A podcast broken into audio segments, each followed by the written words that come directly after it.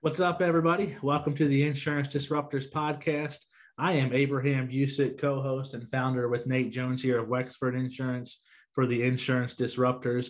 This is a podcast designed for you, the agent in mind, where you can come and find a place where you have good quality training that's designed to help you further your business, take your client relationships to the next level, and ultimately help you find the success that you were looking for when you entered the insurance world. And let's just dive right in. So, this is part two of a two part podcast. We did one on life insurance and how to run a life insurance appointment. And now I'm going to get the privilege of interviewing Nate, um, who does P&C insurance and how to properly run and execute a property and casualty um, insurance appointment. So, Nate, let's jump right in. Um, talk to me for a minute about mindset before you go into an appointment, real fast. Yeah, the the mindset, and, and usually there's two meetings that that we have in P&C. Uh, I have an introductory meeting, which it can either be a phone call or a meeting, and then I have the actual I call it substance meeting, where you have quotes and you're presenting the quotes. So before that first meeting, what I'm doing is I, I briefly kind of look over their website. If it's a business, I, I normally do business insurance. I'm kind of looking over just kind of seeing um, their operations for a high level so I can begin to think about some questions. And then I, I rehearse in the car on the way or right before the meeting, I rehearse the introduction, the, I call it the, the upfront statement really. And that's kind of setting up the goals of the meeting and the expectations and taking the pressure off. I love it. So keep it simple, right? Like don't overcomplicate the mindset process before you go into an appointment. So, well, hey man, let's dive in a little deeper here. Um, I don't, you know, I've never done P&C insurance, and so I'm looking forward to hearing because I know even on the life side, there's going to be things you go over in this that I'm going to be able to implement into the life insurance meetings as well. So let's talk beginning of a meeting. So you're walking into meet with your client. How do you start the meeting? I always thank them for for sitting with me. Thanks for taking time out. And then what I do right from the beginning is I take the pressure off. And the reason I do this is because someone's coming in and as an insurance person, they've been sold to a lot. They've had a lot of bad experiences and a lot of bad salespeople who came in and put a lot of pressure on them. So the first thing I say is like, hey, I have no expectations where this meeting goes. This is just a chance for me to sit down, learn more about you, and see how or if if we can help at any point. And if there's something that merits another conversation, that merits kind of a, a next step, then we can do that. If not, we can both go our separate ways and move on. So I'm setting that off, and, and I will physically see people go from like this, leaning back, to going like finally opening up. And you can't just say that, you have to actually do it. And I mean it because for me, when there's no pressure and expectations, I can relax. So it not only helps the prospect relax, it helps me relax too, because then I'm mentally saying, I don't need this sale. I don't. I'm here to just see if I can help. I love that. And it goes back to a line we've said a lot, I think, um, throughout our podcast recordings is that, again, you're not there trying to make them interested. You're there to help the ones who are interested. And I love that. You know, so many times the insurance has gotten a bad rap um, as an industry as a whole because I think we kind of got away from that at some point in time as an industry. And I love that you go in there and just letting them know, like, hey, I'm here to help. If I can help, great. And if not, I'll be the first to tell you, and man, we can still be friends. So I love that for sure. Let's talk about running a meeting. So, how do you take control of the meeting? How do you run the meeting to make sure that you are putting yourself in a position where you can add value to the client, but also where you're comfortable enough to walk away if you need to um, if there's no nothing you can help them with? Yeah. So the first thing I avoid, and I guess this is what you could say, control. The first thing I avoid is talking about myself or my agency, as it doesn't make sense for me to talk about the different solutions we have if those solutions may not align with what the prospect is looking for. And this happens time and time again where the the prospect says, "Hey, tell me about your company." And I say, you know, we're an independent agency, but at the end of the day, I really want to ask questions about you because we have a lot of solutions, but there's no point of me going through those solution and wasting both of our time today if none of those solutions really matter to you, right?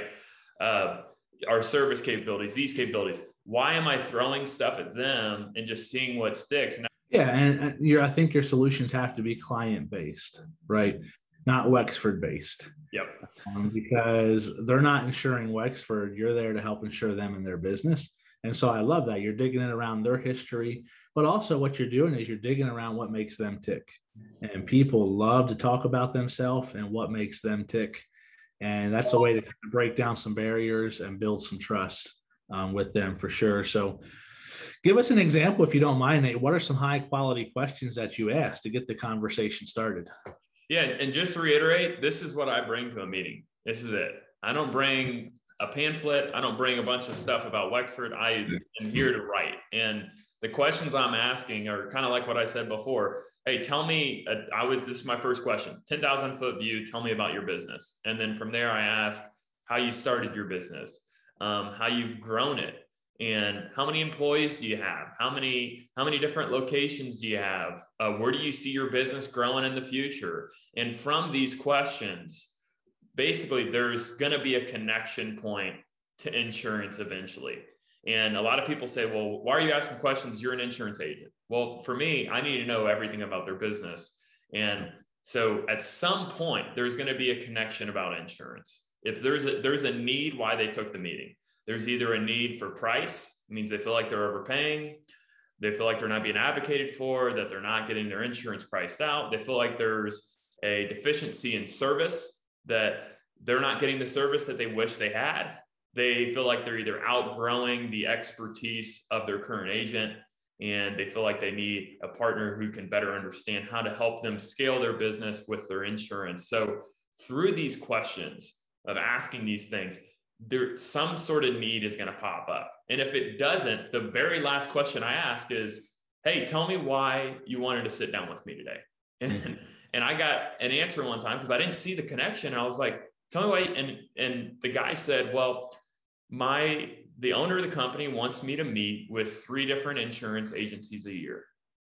So if I didn't ask him that question, and it maybe it was a waste of 30 minutes. I don't think it was, but was another rep for me. But at the end of the day, I got to see right then and there, okay, this guy isn't, there's no need. He's being taken care of. So I said, oh, well, you know, feel free to use his bench strength if anything ever changes. You know, it's like, I don't know if it makes sense to move forward because it doesn't sound like, you know, there's really a need. So, yeah.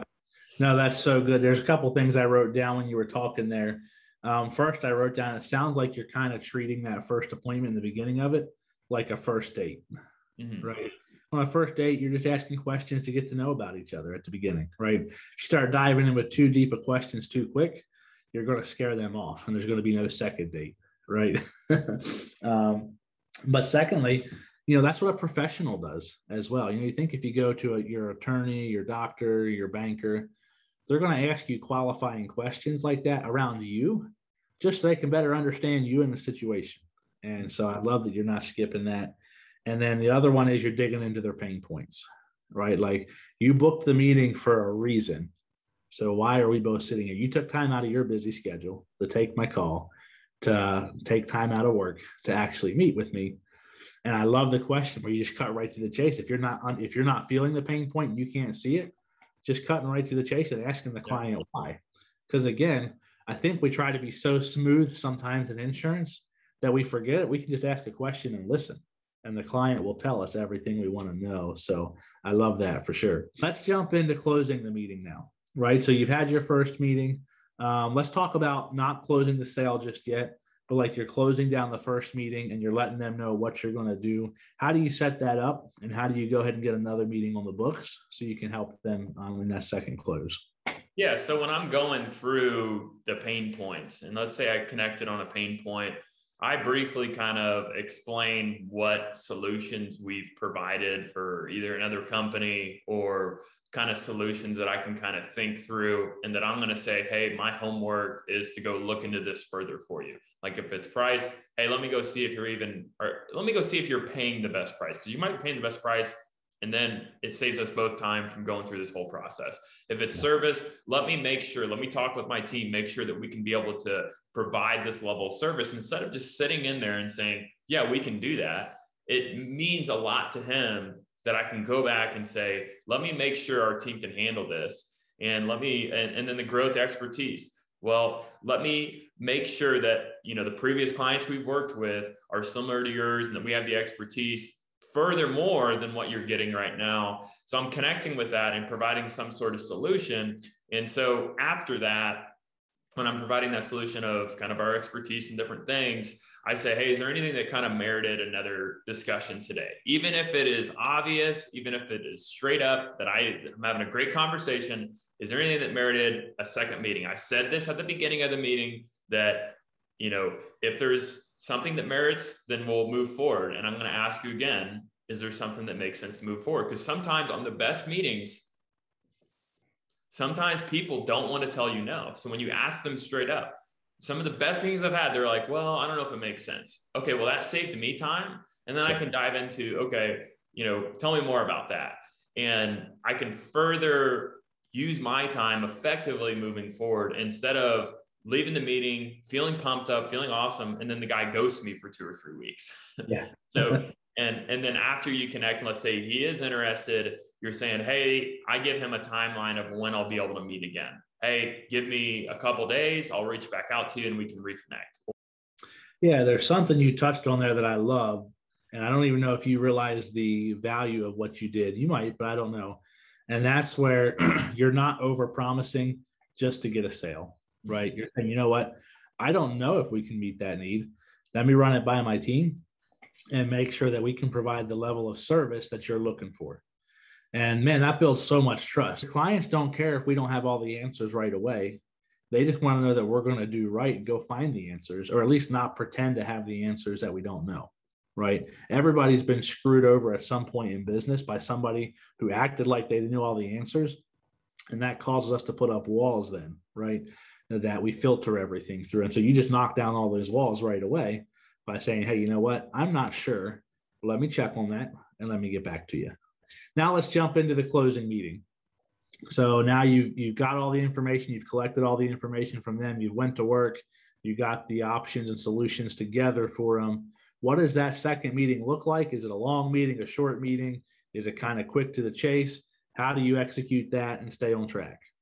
Yeah, so the, the, second meeting is is so much easier, and usually the second meeting, if I'm going over quotes, the first thing I go to, and this is what I do, and not saying it's the correct way, I go directly to the premium and the price. Me personally, when I go somewhere, if I go shopping for a car or something, I want to know the price and then justify the price. So you have a proposal, you should put it on one page. You need to go through and explain every single coverage, educating them. And I love what you do there, though, right? You're walking them through the policy and what it does. So price is only a problem in the absence of value. So I love that you go right to the price and then build value into why it is, why you chose what you chose, and letting them know. I think that puts the personal touch that the insurance industry is lacking in a lot of ways right? Too many people are now so used to going on and just getting a policy, they buy it, and then come time when they need the insurance, they realize, oh wait, it didn't cover what I needed it to cover. Now I'm kind of in trouble. As an insurance agent, providing that the company has risk, everybody has risk, and they're either transferring that risk, and that's insurance, buying a policy.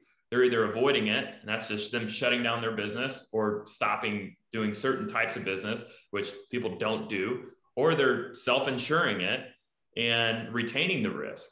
So the biggest thing is retention or uh, transfer, and explain to them, hey, you're the risk manager of your company. These are the risks. I provided a solution for you to transfer. Again, you don't have to do that. You can retain that risk.